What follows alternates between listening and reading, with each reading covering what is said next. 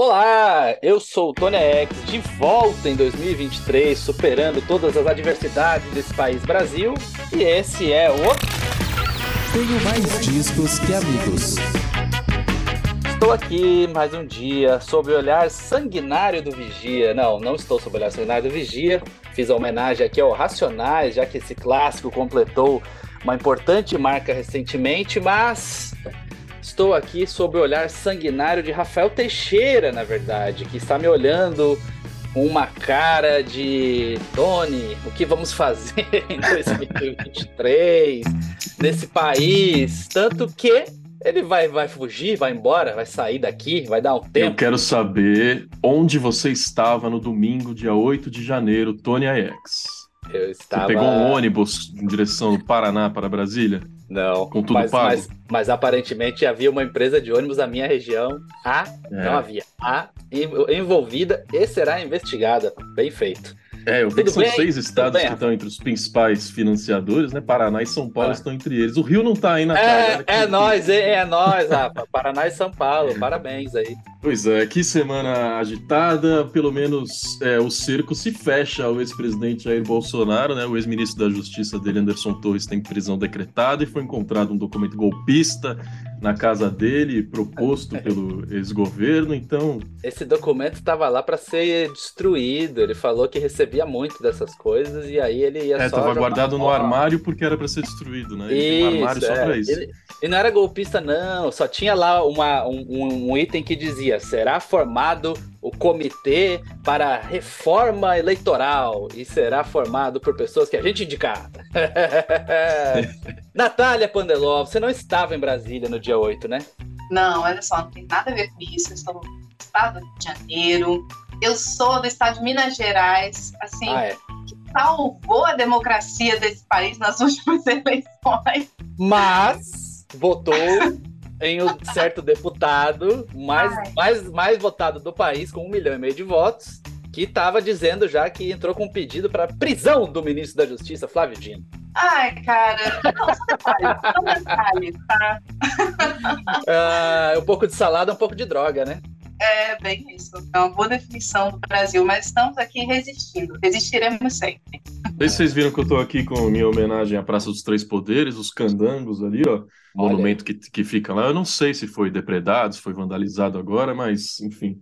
Uma homenagem aos construtores de Brasília que se reerga, né? Essa cidade já está funcionando normalmente. Não seremos abalados por, por, por esses atos. Não seremos abalados, mas esses autos não devem ser esquecidos, né? Então, aliás, Sim. muito louco como a galera está descolada da realidade, né? É, eu acho que o, o consenso geral ali foi tipo, pô, como é que essa galera tá presa e com celular? Mas aí logo o pensamento seguinte era, não, não, deixa o celular lá, que tá muito engraçado ver essa galera. É, galera pedindo Produzindo direitos prova humanos. contra eles mesmos. Não, e pedindo direitos humanos. Cadê os direitos humanos?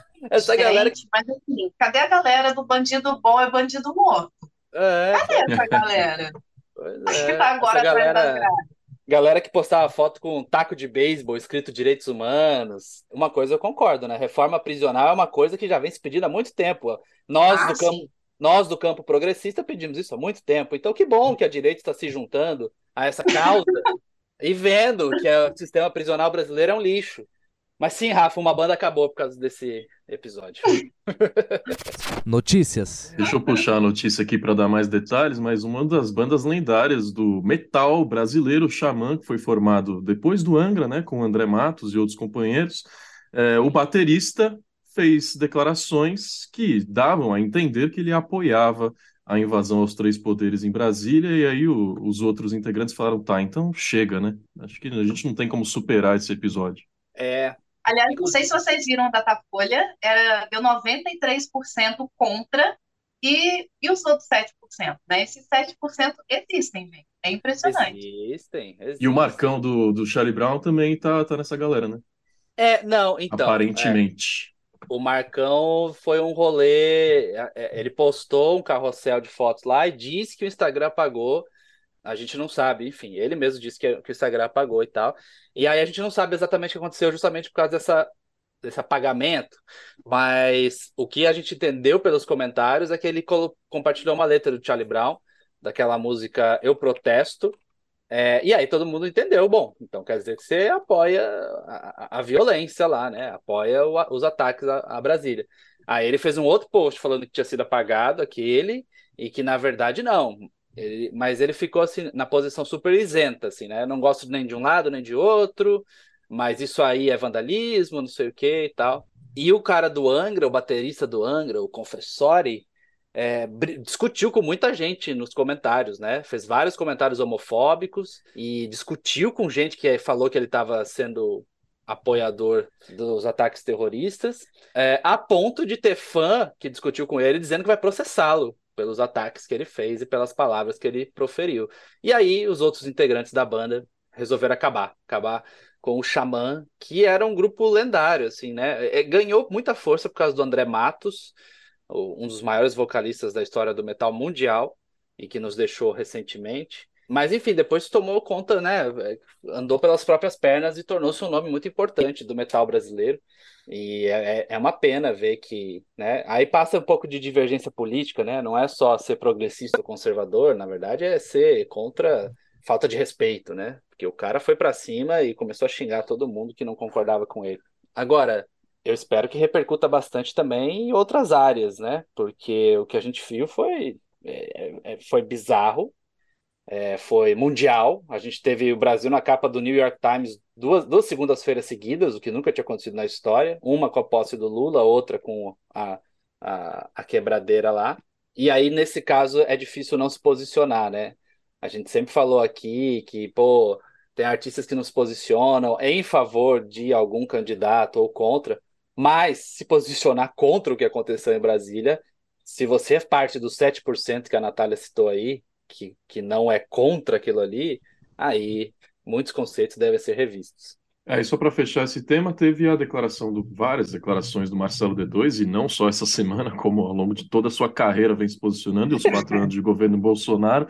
O disco do Planet Ramp, lançado no ano passado, primeiras inéditas da banda em 22 anos, fala muito sobre esse tema da ascensão da extrema-direita no Brasil, citando nominalmente a família Bolsonaro, e aí, após os protestos, mesmo antes de vir à tona é, a prisão do Anderson Torres, esse documento golpista, o levantamento de sigilos que o Bolsonaro tinha colocado em cima dos gastos e das visitas que recebia no Planalto, o D2 já tinha pedido investigação para quem ele considera o líder dessa, dessa coisa toda. Né? O Bolsonaro estava nos Estados Unidos quando os atos terroristas aconteceram em Brasília, mas os quatro anos de governo dele foram incentivando é, o golpe, incentivando a, ascensão da extrema-direita no Brasil. Então, para Marcelo D2, é, esquece quem está na rua. Claro, as pessoas têm que ser responsabilizadas, mas, segundo ele, tem que ir atrás dos organizadores, a começar pela família Bolsonaros, que continua nos Estados Unidos, por sinal. Anderson Torres já está voltando para ser preso, disse que vai se entregar.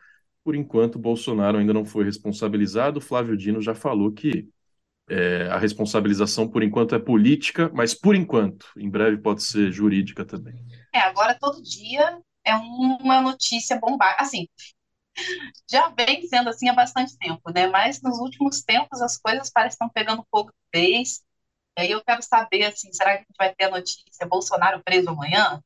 Né? Eu acho que é o sonho de muita gente, mas todos esses artistas que se posicionaram, né, os emicidas, os antirrentes, os D2 da vida, todos eles já vinham em já vinham trazendo esse discurso, né? Então, era de se esperar ouvir deles, mas, mas essas divergências de banda, assim, eu acho que talvez não, não chegue né, na, nas pessoas o quanto banda que acabou nos últimos tempos que tiveram divergência por causa de, de política e cada um seguiu o seu rumo, sabe? Então é, é, que nem uma grande família, né, gente? Você também não, aguenta ficar ali discutindo com pessoas que têm opiniões tão diferentes, tão contrárias é, das suas. Então, assim, é, acredito que é normal esse, esse distanciamento, é, essas separações, assim.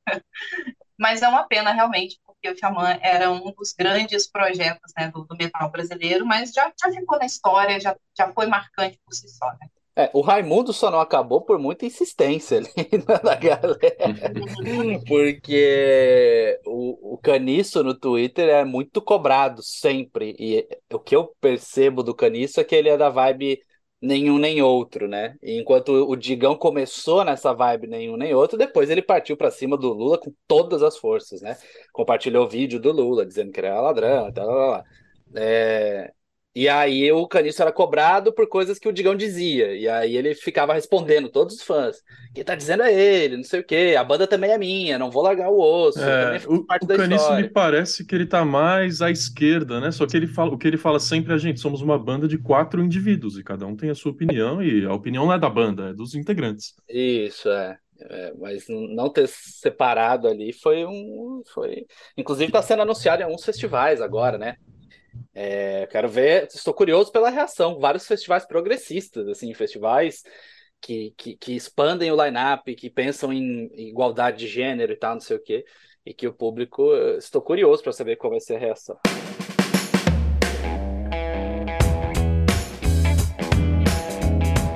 Falando em festivais, Tony, Foo Fighters no Brasil no fim deste ano para a primeira edição do The Town em São Paulo e Foo Fighters de volta aos palcos depois de quase um ano afastado por conta da morte do Taylor Hawkins.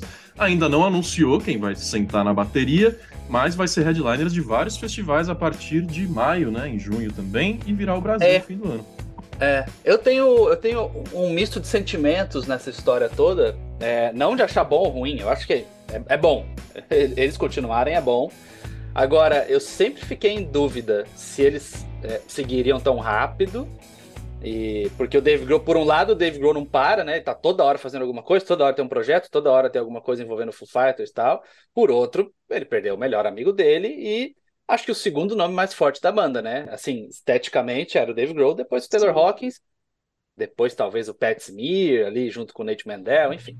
É. É, então, mas tá, beleza, voltou. E a minha segunda surpresa foi The Town, assim, porque é, eu acho que, por um lado, o Rock in Rio já chamou Foo Fighters algumas vezes, etc e tal, mas por outro, eu achei que na volta o Foo Fighters talvez fosse jogar um pouco mais mais recuado, né? Fazer umas coisas mais de uhum. aquecimento e tal. E não, setembro já estão aí no Rock in Rio de São Paulo.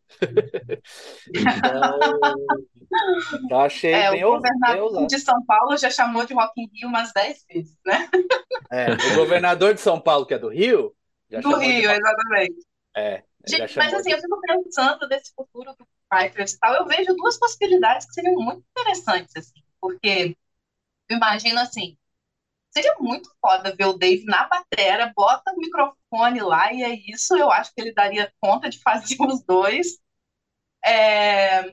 Ou então eles poderiam chamar bateristas convidados por temporada, sabe? Tipo assim, grava um disco com um baterista foda, faz ver, aí depois troca de novo. Não sei, isso ia dar um trabalho caramba, é. né? É, trazendo, mas... trazendo hashtag informação para quem ouve esse podcast, é, há relatos muito fortes, eu não sei se públicos, eu preciso procurar, mas há relatos muito fortes de que o Dave Grohl não se sente à vontade para tocar bateria e cantar ao mesmo tempo. É, tipo um show inteiro, sabe? Então, é, essa hum. possibilidade, que muita gente, inclusive, tem falado, tem ventilado e tem celebrado. Coisa que, é... por sinal, o Taylor Hawkins fazia e fazia muito bem, né? É, mas um show inteiro é um show inteiro, né? É, uhum. Ele faz, fazer uma música ali, beleza. Agora, imagina um show inteiro cantando e tocando. É, é, é, é diferente, né? É, e mais, e aí você falou sobre bateristas convidados e tal. Pelo que eu percebo, assim, um dos nomes fortes é o Josh Freeze, que tocou lá no tributo e que é um baterista de fato e de carreira há muito tempo. É, já tocou com muita gente grande, muita gente é, conhecida, e, e não se sabe assim se é uma coisa definitiva, se tipo vem um disco por aí e tal, mas é possível que para esses primeiros shows o Josh Freeze seja o baterista. É, ele já tocou, cara, com Guns N' Roses, com a Perfect Circle, com Nine Inch Nails, com Wizard, é, Sublime, ele já tocou com Sting, então, tipo assim, eu acho que se a ideia é resolver, cara, é um baterista que vai dar conta, vai sobrar, sabe? E, e pessoas que eu perguntei, assim, que tem certa proximidade, falaram que ele é um nome forte, mas até agora nada confirmado. Saberemos quando a banda for lá e falar, ó, oh, é isso. É, e só para informar, Foo Fighters confirmado para 9 de setembro no The Town. Também já tem a Ludmilla para 7 de setembro, Isa 10 de setembro e Criolo 2 de setembro. São as únicas atrações confirmadas. ah, e a Ludmilla foi confirmada no Rock in Rio, né? Ludmilla confirmada, é? ela, junto com o anúncio do The Town, ela pegou e falou: não, inclusive, dois sonhos se tornando realidade, porque 2024 já me confirmaram no Palco Mundo. No Palco Sensacional. Mundo. Sensacional. E o Detal já fez acordos, é, já fez acordos com o governo de São Paulo mais do que vários outros festivais que tem, que estão há anos por aqui, né? Por exemplo, rede de esgoto para não ter banheiro químico e metrô 24 horas, que é fundamental. Eu achei que você ia falar que mais que muitos políticos. Também. Também. Eu só quero ver a cara da família brasileira, a hora que a Ludmilla fizer um Numanai, sei lá, um pagodão em pleno Rock in Rio. É isso que eu quero ver. Aliás, ontem eu dei a notícia do Foo Fighters e aí, no Instagram, e aí junto eu coloquei. Que outra, outro anúncio foi da incrível Ludmilla, que também sobe ao palco, tá, não sei o quê. Aí já teve roqueiro chato lá, né? Incrível! Hahaha! Era melhor nem ter falado dela. É impressionante como a pessoa faz questão de ser chata, né? Rock in Rio não é. tem mais rock, né, gente? É, ô, Tony, vamos falar um pouquinho sobre perdas, né? Essa semana, algumas importantes. A única filha de Elvis Presley, Lisa Marie Presley, teve um ataque cardíaco na quinta-feira e morreu na própria madrugada de, de sexta-feira agora. É, chegou a ficar em coma por um tempo, respirando com a ajuda de aparelhos e não resistiu. Ela tinha só 54 anos, ela que também era musicista, lançou um disco que chegou a fazer bastante sucesso em 2003 primeiro álbum dela, né? To Whom It May Concern, chegou ao quinto lugar das paradas dos Estados Unidos. É, era a única filha do Elvis, mas ela tinha. chegou a ter quatro filhos, um deles se suicidou. História tristíssima dessa família. O Benjamin é, se matou em 2020.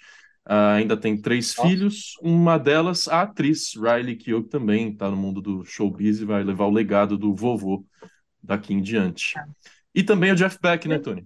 Sim, é, só sobre a Lisa Marie, antes da gente ir pro Jeff Beck, que é um dos maiores da história, ela teve no Globo de Ouro agora, essa semana, né? E aí tem, é. vídeo, circul... tem vídeo circulando dela passando meio mal, assim, ela se apoiando em outra pessoa, enfim.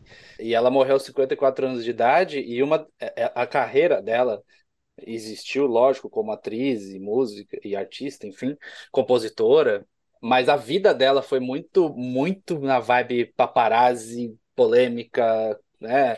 Sempre é, muito... eu ia falar, vocês lembram quando ela foi casada com Michael Jackson? É, eu ia falar disso. O casamento é. dela com Michael Jackson foi uma, um, um golpe publicitário, né, para os dois, assim. Uma, uma loucura, é. uma loucura, uma loucura. Depois ela se casou com Nicolas Cage. A vida Nossa. dela sempre foi muito, muito turbulenta. Essa, isso que a Natália falou, ela casada com Michael Jackson, tem uma cena clássica que é os dois se beijando numa premiação. Acho que é um VMA, né? E é o pior beijo do mundo, assim. tipo, eles querendo provar que eram um casal, aí eles se beijam, e aí fica claro que não era um casal, sabe? E que, que, que cedo, né? 54 anos de idade. É muito triste. Muito triste a história de vida dela e o fim também. E o Jeff Beck é um dos maiores da história, né? Quando você vê pessoas como, sei lá, o Gene Simmons do Kiss falando, cara, só ele sabia tocar guitarra.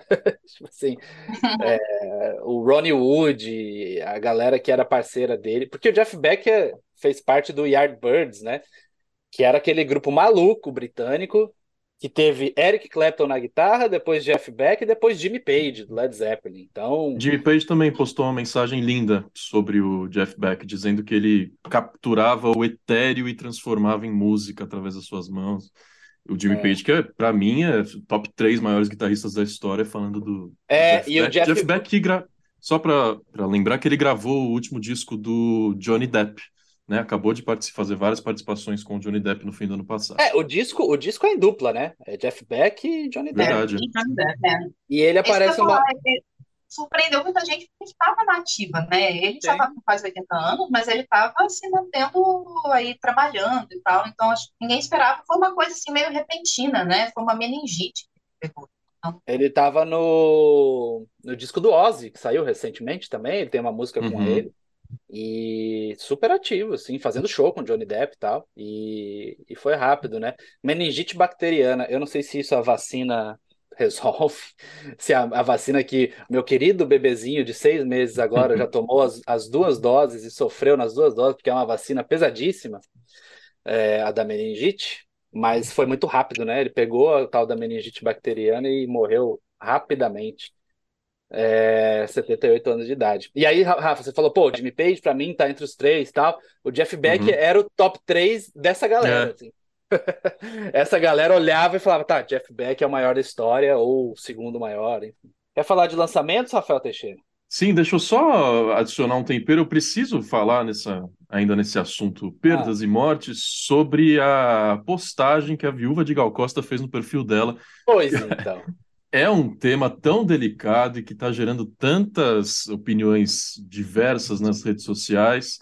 É, Vilma Petrilho, que estava há mais de 20 anos com a Gal Costa, é, usou o perfil da cantora, falecida no fim do ano passado, para postar uma foto de férias com o cachorrinho do lado, dizendo, é, sei lá, estava em férias, não sei Diz, onde, mas falou, tô aqui. Dizendo, dizendo, dizendo nada, o texto é uma palavra. É, qual é a cidade? Salvador. Salvador, exato. Em Salvador, é ela, o cachorro. ela, o cachorro e a palavra Salvador. Esse é o post. E eu entendo os dois lados. Tem gente nos comentários falando, pelo amor de Deus, essa, uma relação de 20 anos e não pode fazer um post na, na rede social, gente. E por outro lado, outros falando que a equipe de Gal devia ter mais cuidado com os perfis, porque depois que morre, meio que vira um memorial, né? A página nas redes sociais. O que, que vocês acham? Eu sou, eu sou da segunda opinião. Tive uma discussão com o Felipe Hernani ontem. E ele, ah, claramente ela postou errado. Ela entrou e postou, era para ser no perfil dela, ela postou sem querer no perfil da Gal. O que que estão incomodando? E não foi errado porque já está no ar há quase 24 horas, 22 né? Horas. É, 22 Exato. horas. E, e, e, cara, eu, como alguém que cuida do perfil do Ter Mais Discos e que tem todo um cuidado com redes sociais e tal, eu sou da opinião que aquele perfil ali já era sagrado antes, porque é o perfil oficial da Gal Costa, uhum. as pessoas procuram informações ali. Depois ela morrer, é mais ainda. Para mim, tá ali o, a vida dela, inclusive com cuidado estético. Você tem fotos uhum. oficiais, você tem é, artes criadas pela equipe da banda e tal. E o que ela postou, a viúva da Gal Costa, cara, seria lindo ela postar uma homenagem, uma foto das duas juntas, uma letra, uma frase, mas é uma foto não, muito amadora. E não é como se ela já usasse o perfil antes, né? Exato. Se elas compartilhassem o perfil. Tipo, foi a primeira Exato. vez que ela postou uma foto dela. Exato. Numa, no perfil de uma pessoa morta. E pior, para mim é o pior de tudo. Isso para mim é, é, é, é indefensável a Gal sempre foi muito restrita ao relacionamento dela. Tem entrevista dela para o UOL, que a entrevista meio que acaba. A mulher, a, a entrevistadora pergunta: tá, você sempre foi muito reservada quanto à sua sexualidade e a sua, a seu relacionamento. E ela, sim. E daí ela fala: você não, não quer falar sobre isso? Não. E acabou. Não, é.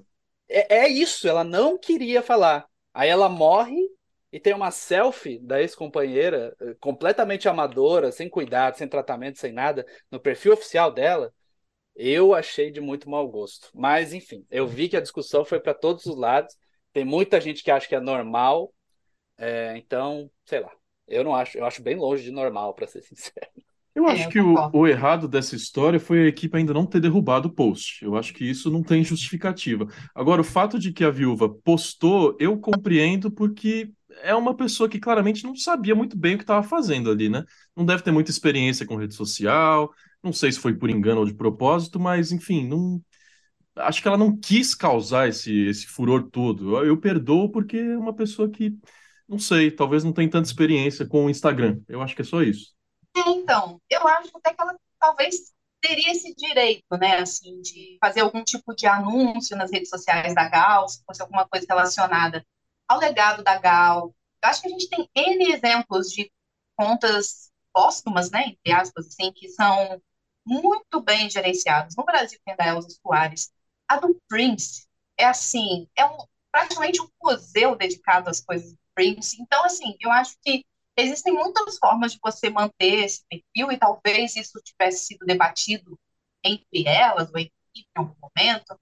Sim. Mas, assim, foi do nada do nada. Você tem ali anúncios de luto, as últimas fotos eram em preto e branco, inclusive, né? Porque são relativas, relacionadas à morte da Gal. E aí, do nada, chega essa coisa sem qualquer explicação. Eu acho que se ela tivesse feito algum tipo de contexto, dizendo, sei lá, que estava pensando na Gal ali, enfim, É, é, eu é, acho é, é só isso, só ficou jogado.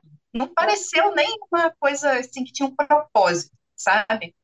E aí, se fosse essa questão de ser um equívoco, depois de tanto barulho, de tanto comentário, eu acho que ela já teria notado e é. apagado, ou escondido, se justificado. Você vê nos comentários assim, pessoas revoltadas, você vê artistas dizendo assim que não estão entendendo nada. Então, assim, eu acho que no fim das contas foi um desserviço, sabe?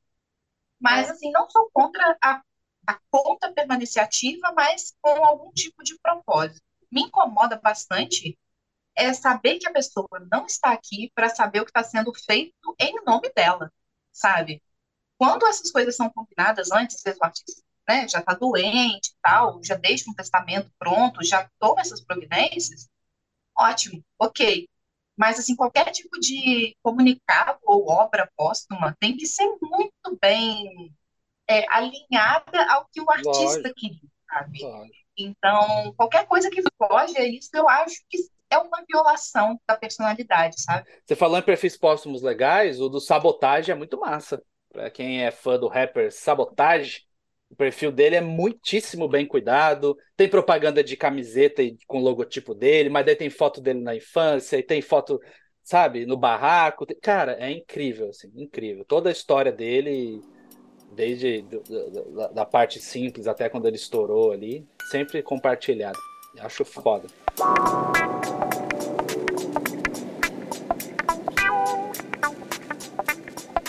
Tony, antes dos lançamentos, para a gente fechar o programa, um abraço para quem nos apoia via Orelo. Você pode escolher modelo de 5, 10 ou 15 reais para ajudar a gente a continuar produzindo conteúdo, conteúdo semanal por aqui. Gustavo Sampaio, Vitor Xisto, Luiz Alexandre, Guilherme Reis, Natália Salles, Roberta Nascimento, Aline Krupkowski, Alfredo Teixeira e Flávia Ali Castro já fazem isso e também têm acesso ao grupo do Telegram comigo, com a Nath e com o Tony para comentar os assuntos musicais diariamente e mandar áudios para a gente exibir por aqui. orelo.cc barra tmdqa para você conhecer, pode fazer o seu pagamento com Pix ou com cartão de crédito.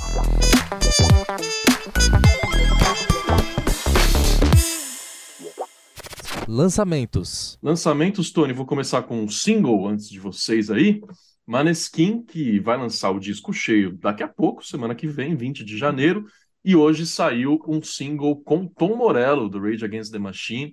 E a música tem todas as características do Tom, aqueles riffs poderosos, aqueles solos estranhos, e todas as características do Maneskin, com os vocais é, muito característicos, né? Aquelas pausas que eles fazem no meio da música, é um rock remetendo ao rock dos anos 60, dos anos 70. Essa banda que é uma das mais populares dos últimos anos, entre os jovens especialmente.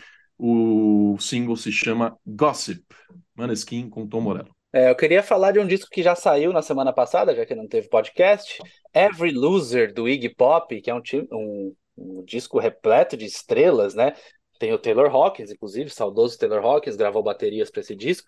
Travis Barker, do Blink-182, Stone Gossard, do Pearl Jam, Duff McKagan, do Guns N' Roses, Dave Navarro, tem o Chad Smith, do Red Hot Chili Peppers. É mais um figurão que chamou o tal do Andrew Watt, que é um produtor que, sei lá, caiu nas graças da galera. Ele produz desde, desde Post Malone até Ozzy Osbourne, inclusive promove encontro entre os dois mundos, encontros.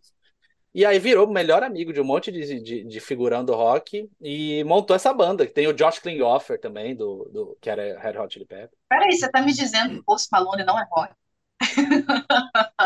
Rockstar. É, é, ele fez a melhor live da pandemia tocando Nirvana, né, inclusive. É, Gente, com- assim, imagina se o pop conseguisse fazer um show, um show só, com essa banda, assim. Eu acho Ele que vai assim, fazer. demais. Eu acho que ele vai Vai fazer. fazer. Ele, ele, ele fez é, programa de TV já. Programa de TV já rolou. Fez, é. Rafa, Na foi você que época fez a do- matéria, foi você que fez a matéria dele falando só que ele não vai mais pular do palco? Foi, né? Foi, foi. Não vou mais dar mocha, porque senão me quebro todo e não volto mais. É, é, é, é, ele falou que tá muito É. frágil. Reconhecendo mas na que época tem do- 75 anos, né? Na época do Post-Pop Depression, do disco, acho que não é o anterior, amo esse dois anteriores, ele Dois fez anteriores. um show com a banda que tinha o baterista do, do Arctic Monkeys, o, Monkeys. guitar- o baixista do Queens of the Stone Age e o Josh Homme. é, que foi no Royal Albert Hall. Então foi um show especial, que foi gravado DVD, Foi gravado. foi, no, foi gravado. é, É. foi numa casa maravilhosa e, e, e foi isso, né? Então vamos ver se ele faz dessa vez. Eu amo esse disco. Eu nunca fui muito de Iggy Pop. Aí quando ele lançou esse Post Pop Depression, eu pá, mergulhei, assim. E foi a primeira vez que eu, de fato. Tem um clipe. Qual música que é? Deixa eu ver aqui. Acho que é Sunday. Que é, é dividida, assim, meio que a tela dividida entre ele e o Josh Homme. Aí ele mora aí na Flórida, então é aquela coisa muito verde, úmido, pântano, mato e tal. E o Josh Homme que mora na Califórnia, no deserto, amarelo e tal. Então fica esse contraste o tempo todo. É, e fazia muito tempo que eu não achava um clipe foda, porque comemos, né? Clipe virou aquela coisa tipo, ah, eu vejo no YouTube a hora que eu quiser, é, tá ali, e a coisa até perdeu muito valor, né? Esse clipe do Iggy Pop, é, tô confirmando aqui, é de Sunday. Eu acho, acho muito, muito foda. Tem um lançamento legal hoje aqui, que inclusive está sendo muito elogiado lá fora, que é o quarto disco de Gas Combs.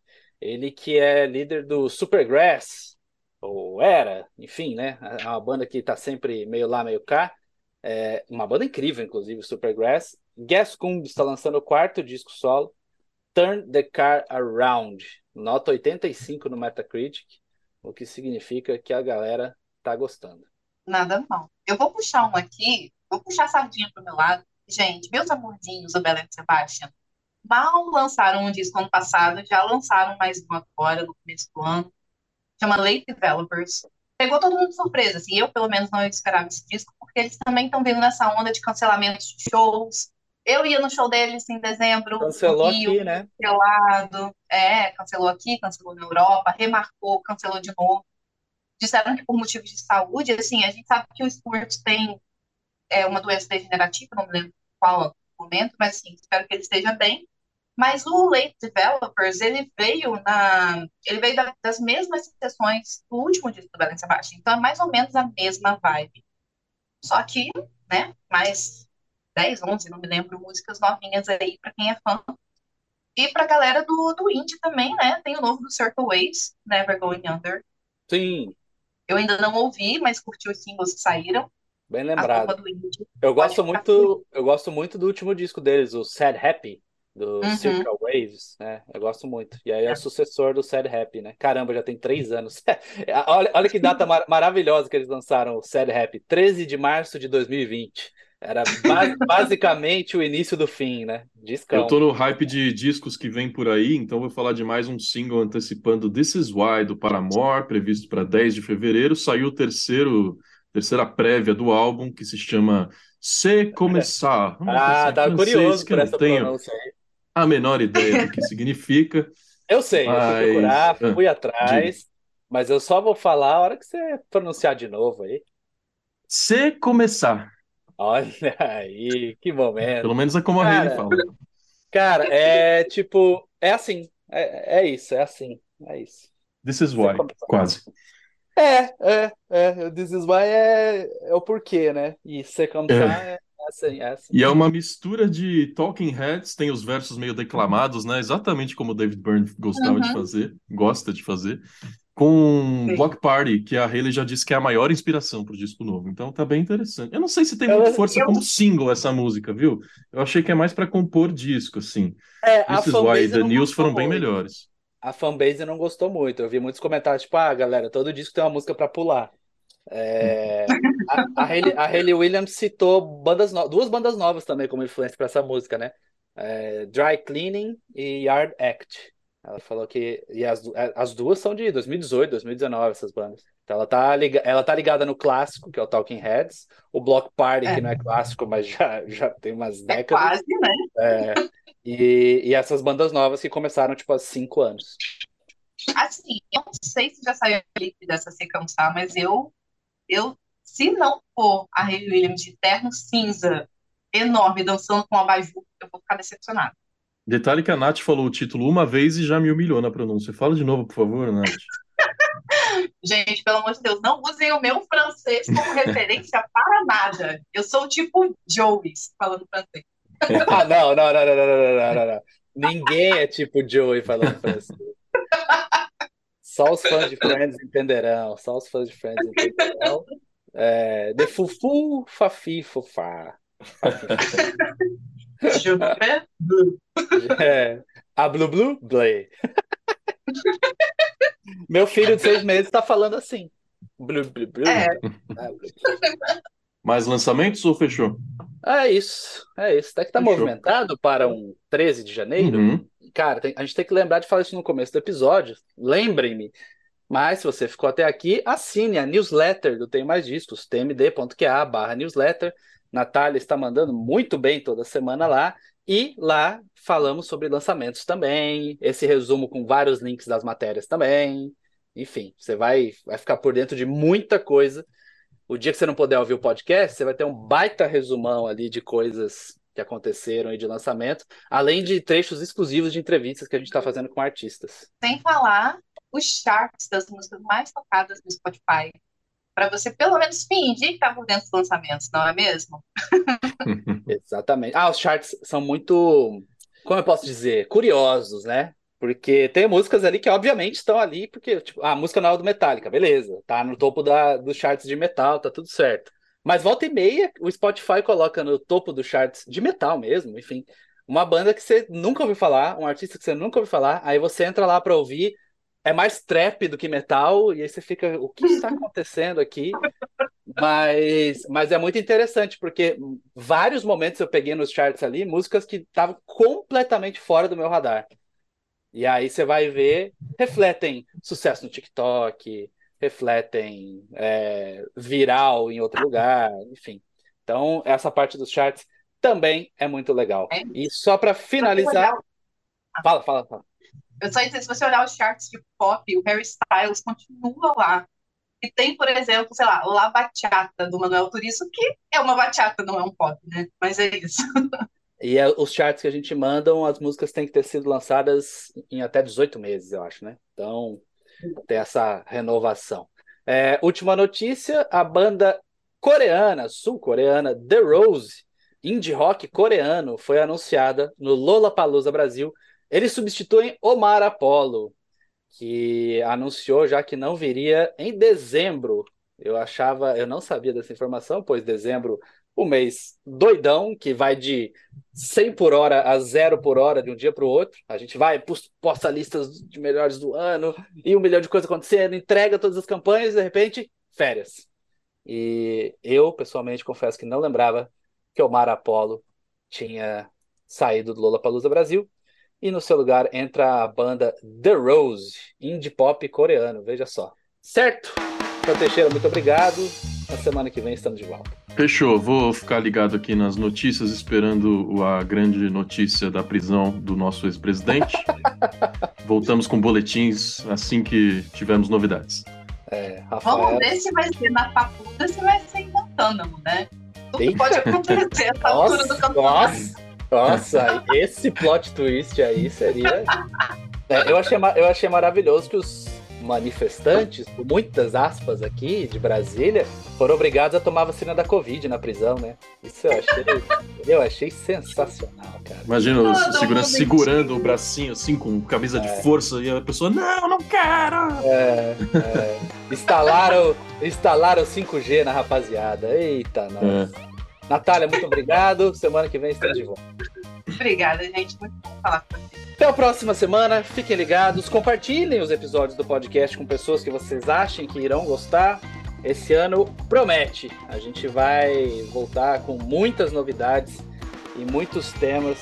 Inclusive, a gente vai envolver vocês, ouvintes, na hora de sugerir e de produzir. Então, acompanhem o podcast aqui, sigam no Spotify, na Deezer, na Apple, onde você prefere ouvir. E, de verdade, teremos novidades em breve. Um grande abraço. Tchau.